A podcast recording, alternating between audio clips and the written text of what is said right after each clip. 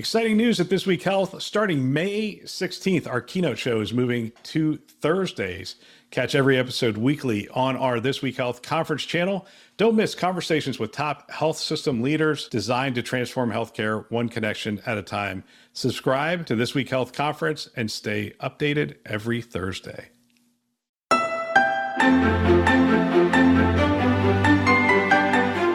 Thanks for joining us on This Week in Health IT Influence. My name is Bill Russell, former healthcare CIO for 16 Hospital System and creator of This Week in Health IT, a channel dedicated to keeping health IT staff current and engaged. Today, we're joined by Mitch Parker, the Chief Information Security Officer for IU Health. Special thanks to our Influence show sponsors, Sirius Healthcare and Health Lyrics, for choosing to invest in our mission to develop the next generation of health IT leaders. If you want to be a part of our mission, you can become a show sponsor as well. The first step is to send an email to partner at thisweekinhealthit.com. Your response to Clip Notes has been incredible, and why wouldn't it be? You helped create it.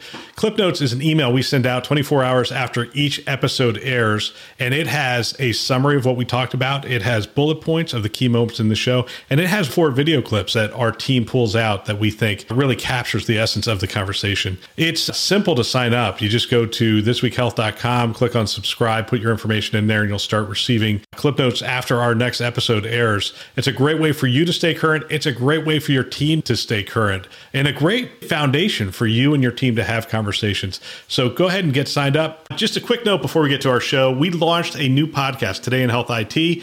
We look at one story every weekday morning and we break it down from a health IT perspective. You can subscribe wherever you listen to podcasts. You can also go to todayinhealthit.com. And now on to today's show. Today, we're joined by Mitch Parker, the Chief Information Security Officer for IU Health and I'm looking forward to this conversation. Mitch, welcome to the show.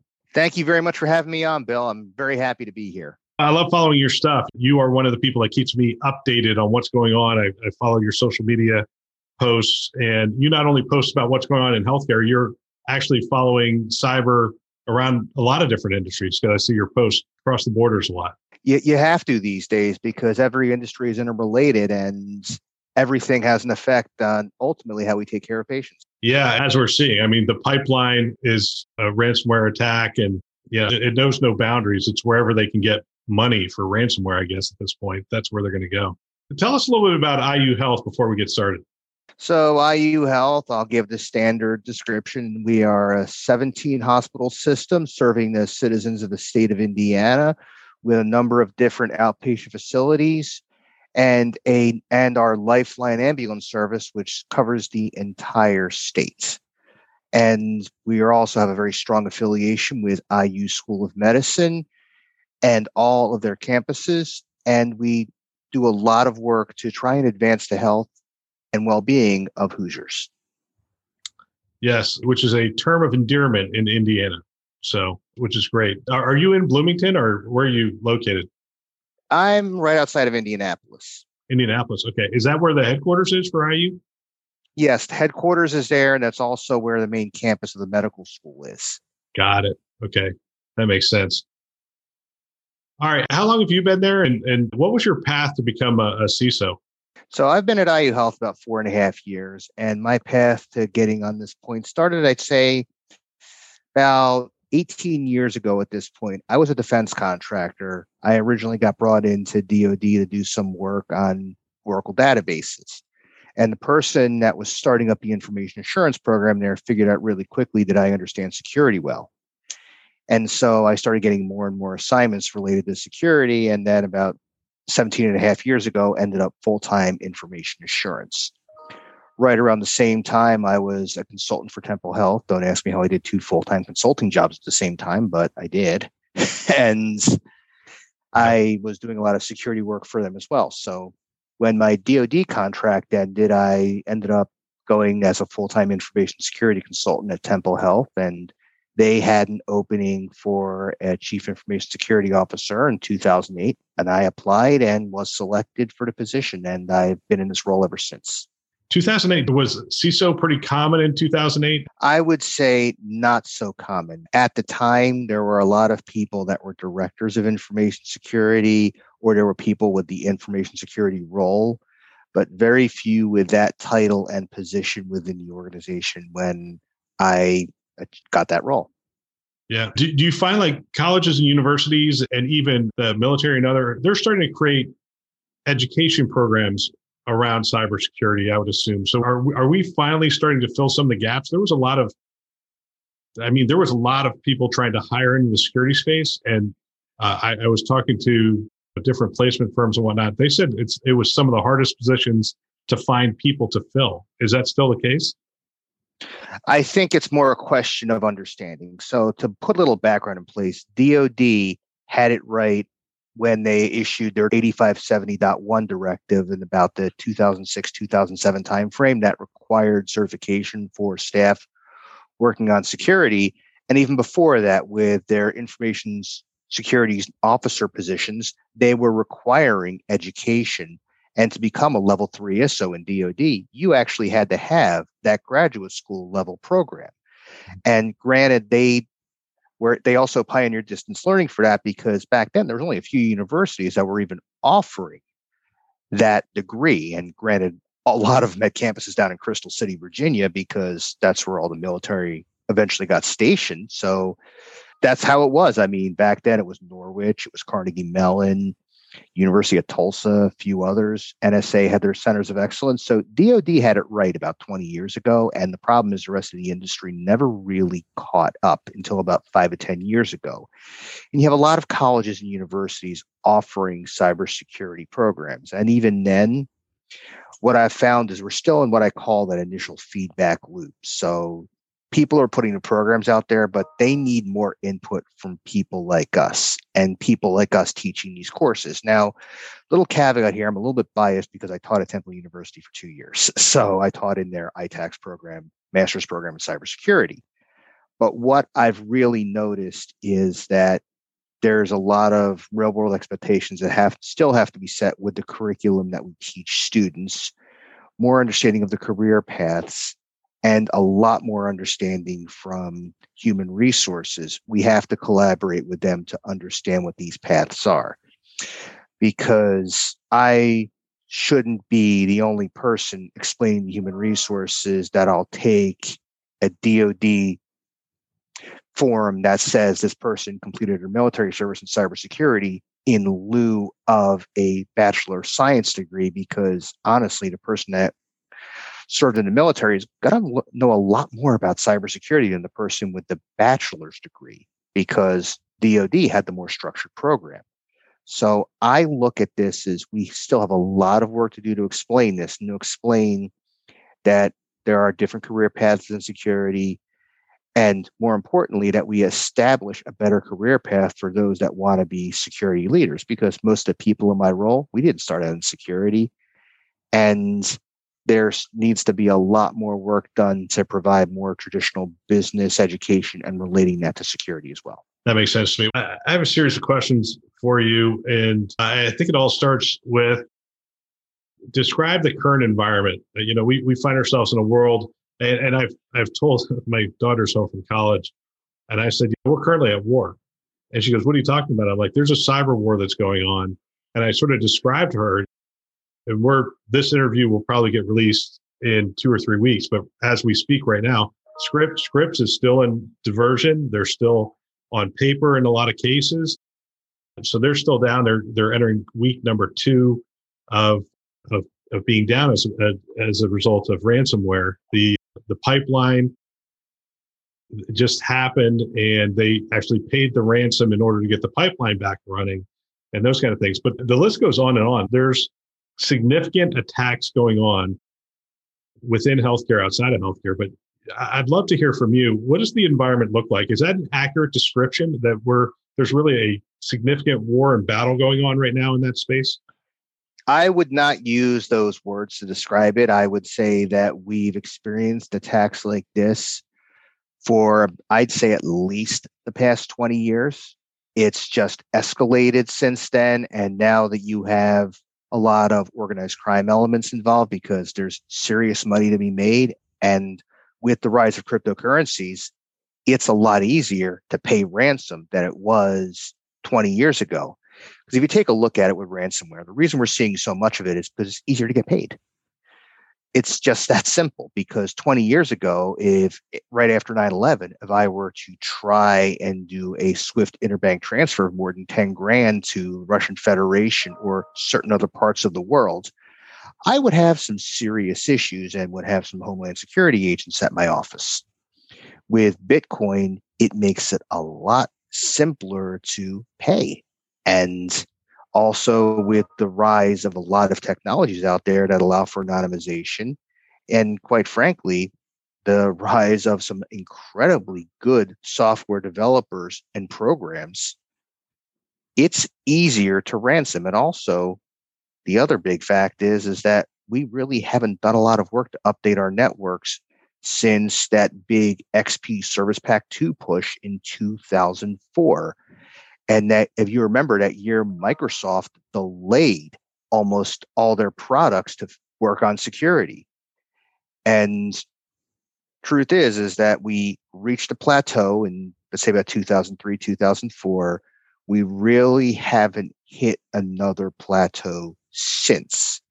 We had a little something that resembled one in 2014 when everyone went SSL and TLS on the browsers. However, again, what that did is that had the net effect of allowing people to obfuscate and hide where they were coming from even more because all the traffic was encrypted and that pretty much shut off half the network security tools that people had put on their networks. So it's a gigantic game of cat and mouse. It always has been a gigantic game of cat and mouse, and it always will be. The difference is is that we need to do what we did back in 2003, 2004 again we need to look at what we're doing, how we're doing it, look at securing it better, and honestly get rid of a bunch of the legacy applications that we have that open up our networks to make it so easy for a lot of these people to succeed. You know, it's it's so you, wouldn't call it a war and uh, escalating battles, and you're you're probably right because what what you described to me is more like Chicago gangland is what's happening today. There's just the, this rise in cyber criminals that have figured out, hey, st- stop this pipeline, and it's a quick hit to get five, ten million dollars put into your your Bitcoin account. Anytime you have the, it's a fertile ground, I guess. Right now, you can choose a a path of defense, or you can choose a path of crime. If you're really smart and you know how to, to crack these things, you can literally choose those two. You can either become an untouchable or you can go to work for a crime family. And that's what we're seeing. We're seeing that battleground more like Chicago. But regardless, which which story that you see in the headline right now in the cyber world has really caught your eye? I would say what's going on in Ireland because it's multiple attacks on their on their network. Ireland's not paying, and it's a big concern for me because that's a national health network over there, and that's significant disruption to patients. I mean, between that and what's going on with Scripps and what's going on with the pipeline, that is pretty significant. And I know there's been a lot of talk lately also about the new executive order from President Biden. I'm very concerned also that the executive order from Biden is, well, it's going to take a while to put that in. Everything in Washington, especially in the first year of a new presidential term, takes a very long time because they're still putting together new government.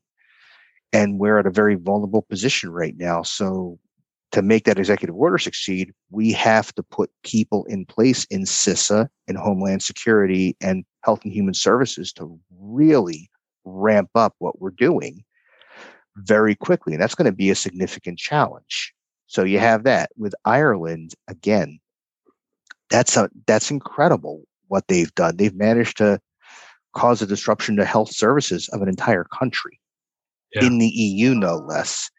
And with Scripps Health, I my thoughts are with those caregivers. My thought is with the IT team. Those are some great people there over at Scripps, and I really, I really feel for them because I've talked to other people in San Diego, and they tell me that those people are going through a lot right now and they're really trying to work through a difficult situation. And I will tell you that those computer systems, if you're down for two weeks, you're already on paper. It, the more important question is, can you survive the first 24 hours?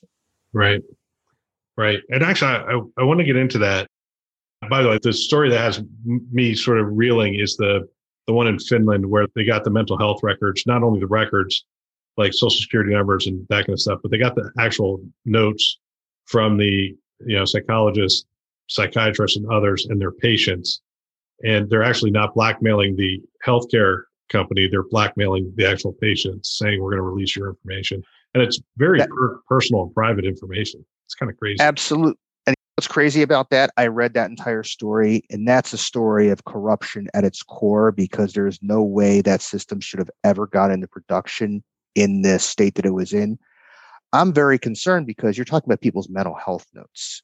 Yeah. And the risk of people when their very private discussions with their mental with the mental health professionals they consult with get revealed. I'm concerned some of those patients are going to do things to harm themselves. And that's unconscionable. Yeah, I mean that's that's the worst case scenario. I mean, another scenario is they're just never going to go back and talk. I mean, would I? I'm trying to think if I would go back and talk to a mental health professional after that happened to me.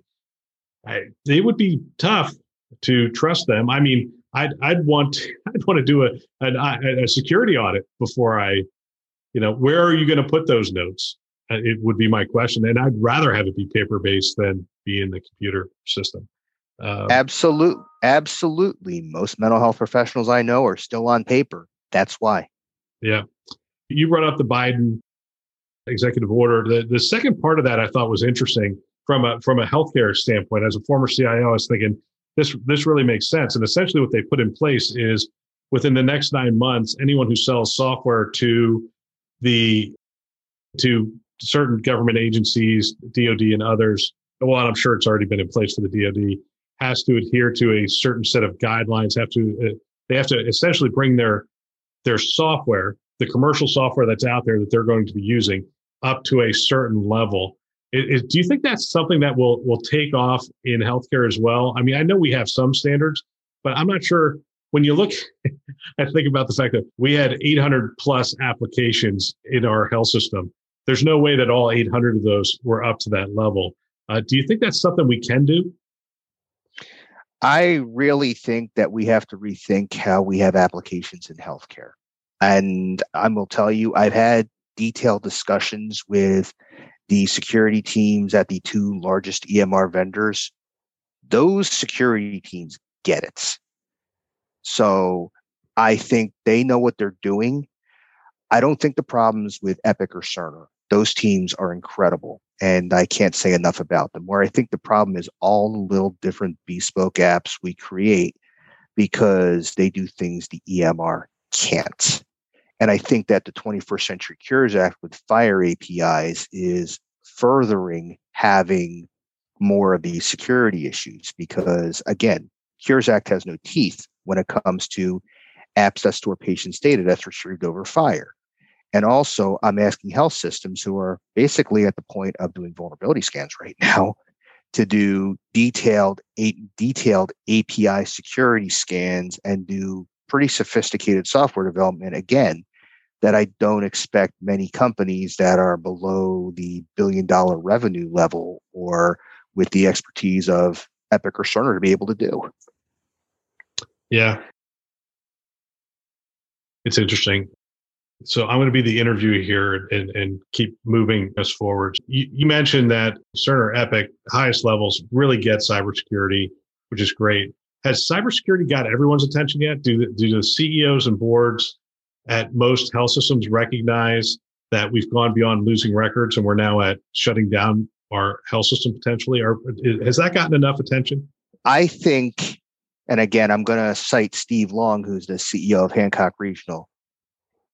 Steve Long has made a has pretty much made it his mission to tell people you need to be worried about this. He's gone out, he's been open, he's talked about it. He is probably the only health system CEO I know who has gone out and gone on record talking about the ransomware attack that his health system had a few years ago. I don't think a lot of CEOs realize to the level that Steve Long does of what's going on. I think there's a lot of boards that are starting to realize it.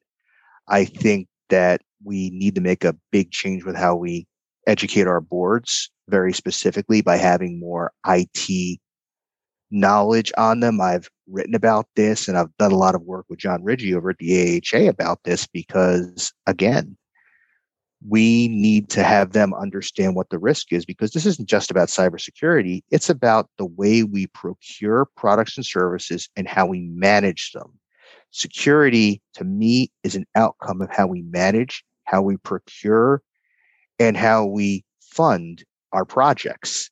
And good security is a good outcome of a good process or good processes. And I don't think a lot of CEOs get it at that level yet. And I'll be blunt, a lot of boards don't. And we need to improve that. Yeah, well, boards are interesting to me because I've I've sat on boards, I've had to present to boards on cybersecurity. And typically what most boards do is they have that one person, right? The one person who's in technology who can ask a series of questions. And then everybody else in there sort of breathes a sigh of relief because that's the one person who who they feel like is putting them through the paces. And in some cases, it's a very knowledgeable person. In another case, it may not be as knowledgeable. They just might be a successful business person who happened to drive a technology company to a successful completion or even an exit. And cybersecurity just in and of itself is a discipline that that has to be studied and learned just like any other discipline. I don't think it's something if you understand it on a general level that's great.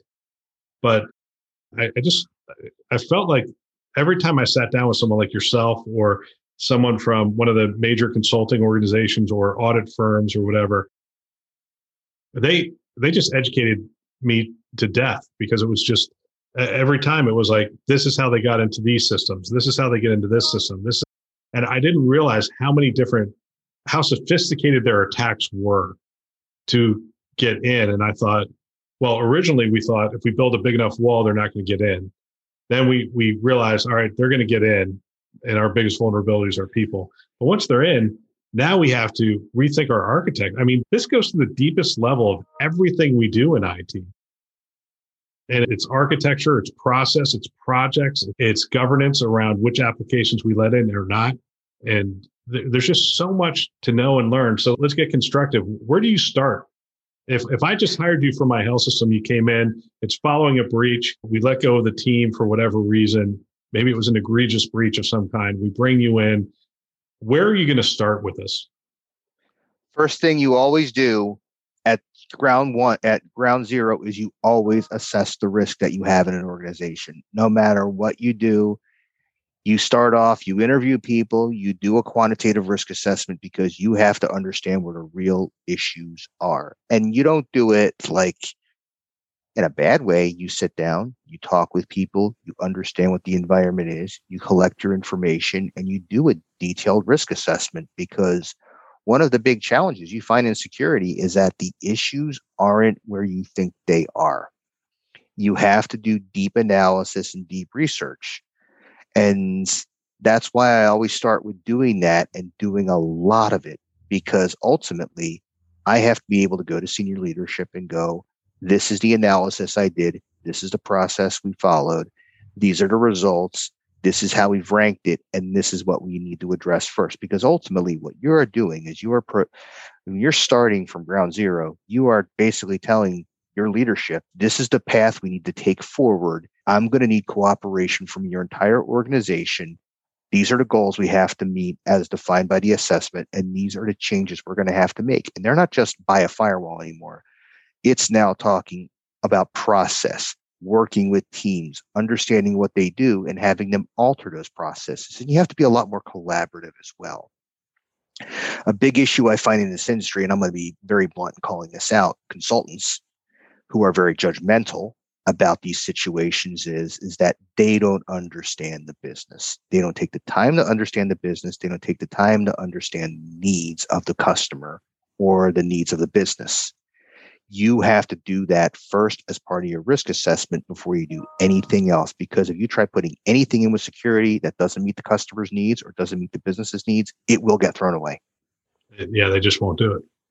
it, mm-hmm. it it's interesting. Well, and that was part of what I was going to ask you is, is, is that something that you would do yourself with your internal team, or is that something that you can rely on an outside firm. That analysis, I, I think, because on one side you would say, "Hey, we want an honest analysis, so we need to bring in somebody from the outside," and that in some organizations that just happens to you, right? You've had a breach, your internal auditor is going to come through and do a an exhaustive evaluation, and they're just going to throw a report in front of you.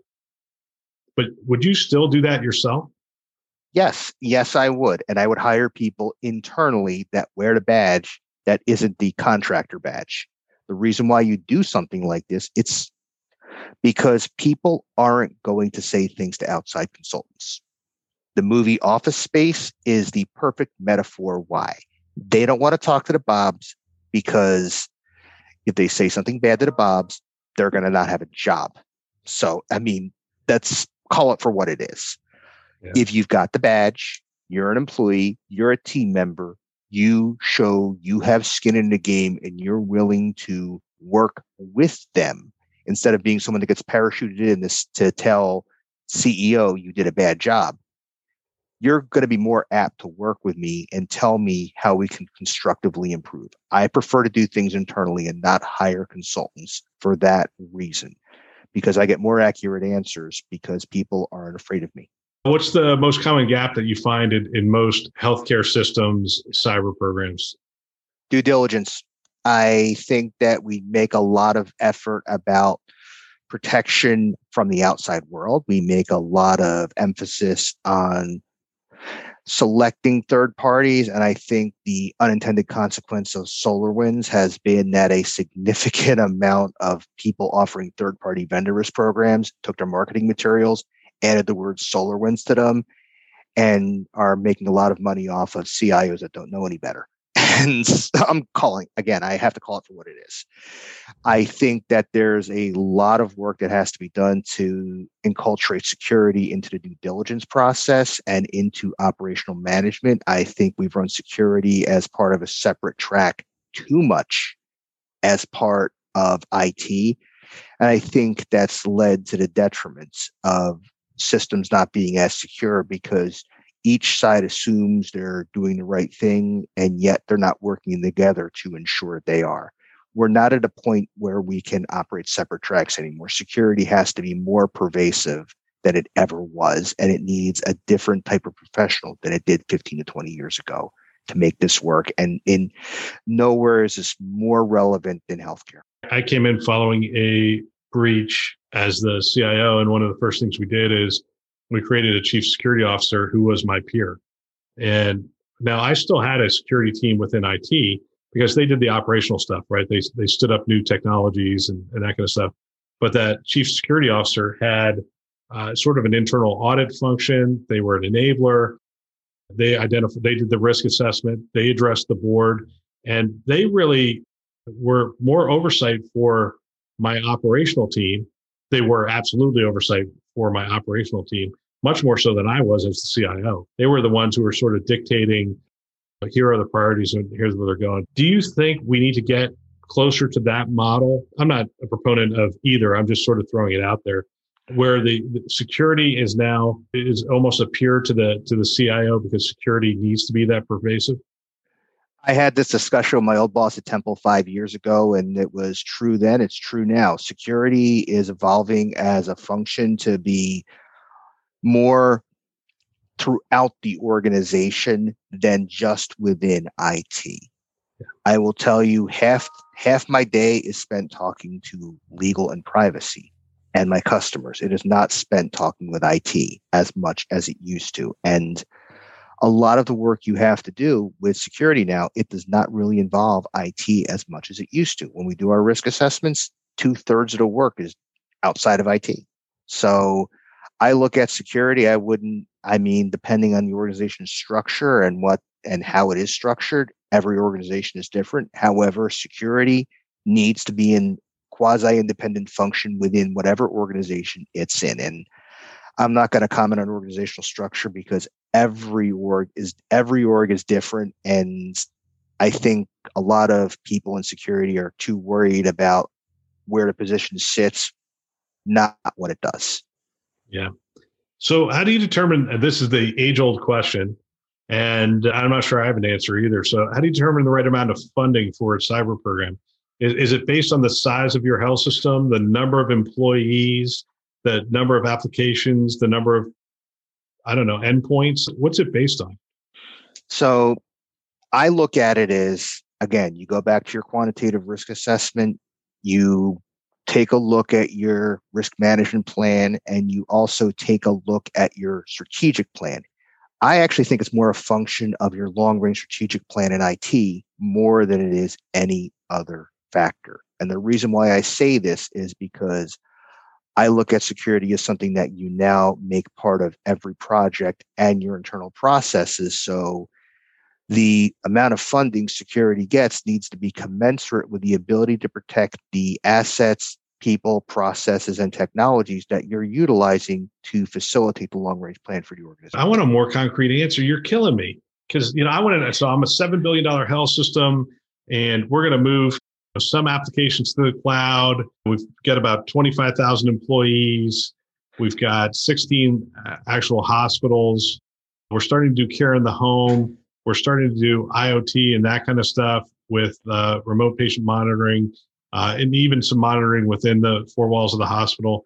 I mean, is there something concrete that you could latch onto to say, hey, look, you're seven billion. You should have 10% of your budget of your IT budget should go towards cybersecurity or 5% or whatever the long term plan. Is there anything tangible like that that we could grab onto?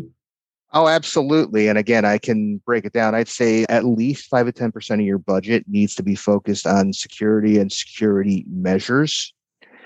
And more importantly, it needs to be built in. And I look at this more as a function of each project. And I look at it as you need to build it into the ROI of every major project you do that doesn't involve that doesn't involve actual building construction and even then you build it into that but it's it has to be built in your financial models and the biggest concern i have is not with security and find and funding it it isn't with the amount of funding security 5 to 10% you can actually do a lot with that the concern that i have is that people build these huge long-term projects and they i've seen where roi gets cut to make a project look better to get a more higher percentage return on investment. So they'll go, uh, IT already does security. And they'll cut out the security portion, they'll cut out the IT portion. To me, the biggest danger of security these days is people cutting out the IT or security parts of ROI to juice the ROI. So we need to have leadership that says you're going to have security as part as part of your project costs. You're going to have the proper operational staff as part of project costs. Because again, as I was telling someone else, the second you have a data breach, your ROIs go negative. yes, they do. Especially a ransomware attack. You go on diversion for even a day, and yeah, it goes negative very quickly. Mike, I get this question: small rural health systems. Can they keep pace with the sophistication of these attacks? I actually think it's possible. I mean, the issue is is that you have to leverage uh, leverage a bunch of the programs out there that are available. Now that they've actually loosened up the Stark Act a little bit, these organizations can receive donations from larger health systems of cybersecurity services. However, if you use some of the really good managed security services providers out there, I don't see any reason why a small to medium provider can't have some of the big features that the larger ones have, because ultimately you're going to have to move to that model. And with the move of most of our EMRs and most of our other critical services to the cloud, that actually makes it a lot easier as well because you're not having to put in for a funding request to get some gigantic IBM server to run your ERP system on. Now it's a fixed cost, it's a lot more predictable. So you have to still do your clever financial management, but with the rise of MSSPs, I think small to medium sized providers have a lot more options than they did a few years ago. What are the key staff? I'm, I'm trying to think how to ask this question. What, what are the key roles that you have on a security team today within healthcare? What do you normally have on staff? Now, I understand you just talked about MSS, you talked about service providers, talk about others, and so every health system is going to be a little different based on budget. But let's let's assume a, a decent sized health system. What's the makeup of the security staff? So you've got to start with your third party risk because, like you said, you talk about over 800 applications. Think about how many vendors you have overall providing goods and services. Yeah. You have to have a good team working on third party risk. You have to have a team dedicated to risk assessments and not just HIPAA, but also PCI because again, you take credit cards. If, I don't care if you're a small community hospital in the middle of Nebraska or you're one of the larger health systems, you're going to take credit cards, and you have to make sure you maintain some degree of PCI compliance, or if not, outsource it to someone that will. And you really have to do that. You have to have a team that does risk assessments. You have to te- have the team that does vulnerability scanning. You have to have a good operational team that keeps your servers and services patched. And you have to have someone that checks up on your vendors to make sure that they're doing what they're supposed to be doing as well. And you have to have a good incident response team, a really good service desk, and good security operations to help configure and maintain the equipment that you have. Yeah. It's interesting. When you talk about PCI, we always kept PCI with a separate vendor that was PCI compliant and all the things that that entailed. But then we saw Target get killed by, uh, I mean, get hacked at the vendor. And so you made the point of saying we, we've got to keep our vendors accountable. So we have to know how to uh, at least hire or have the people do the right follow up audit on our vendors that are doing PCI work for us, uh, doing the credit card transactions, and be able to do a PCI audit on on, on those people. But gosh, the number of BAAs and, and whatnot, that team's that team's got to be running around with their head cut off. I mean, there's there's a lot of work to do in that space. Absolutely, and a lot of the BAs out there are very non-specific in terms of security requirements because I learned one lesson back in my DoD days from a former Marine, which is no vendor, no application, no system will be 100% compliant, and anyone that tries to be will be bankrupt what you want to do is you have to do best effort to make sure that they are as compliant as humanly possible, which is difficult. And you have to work with them. And it's a lot more work to do so because a lot of these vendors, they're in a period of understanding as well.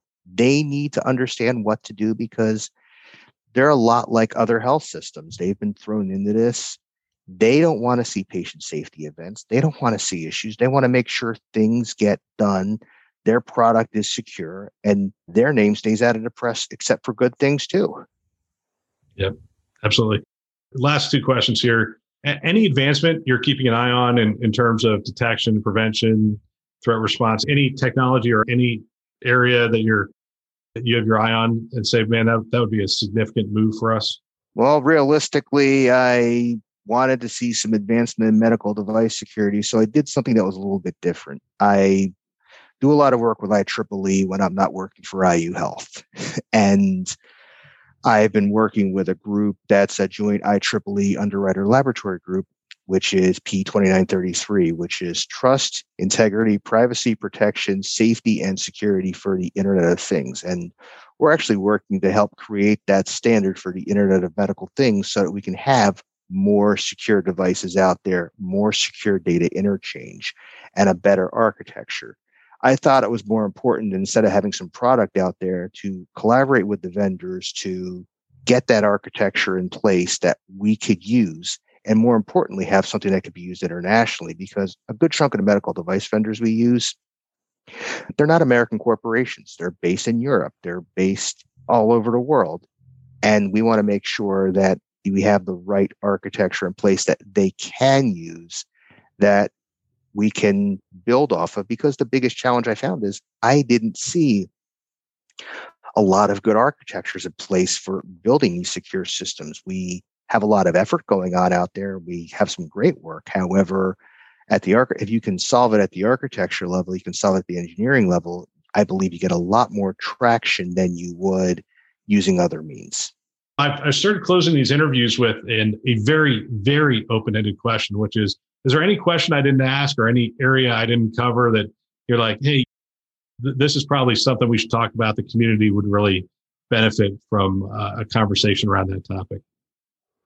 So I'm really trying to think. Because we covered a lot of ground today, and I think we, uh, we, we did. We absolutely did. I think that the biggest thing that we need to continue talking about more is not security as a discipline within itself.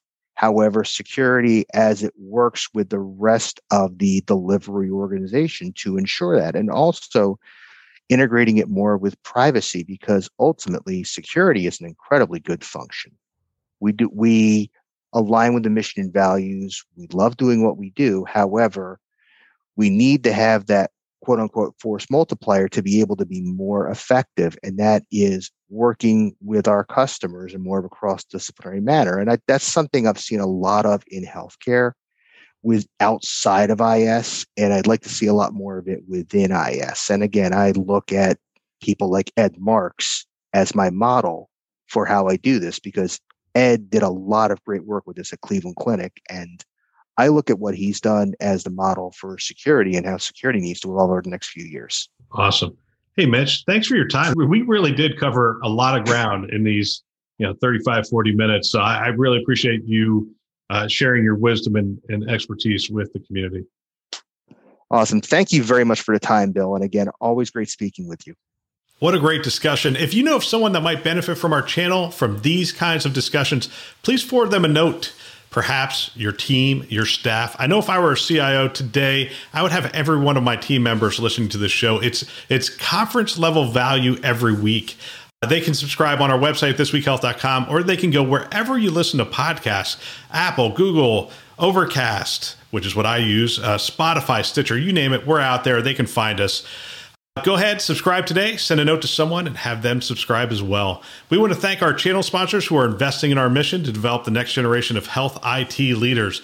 Those are VMware, Hillrom, Starbridge Advisors, Aruba, and McAfee. Thanks for listening. That's all for now.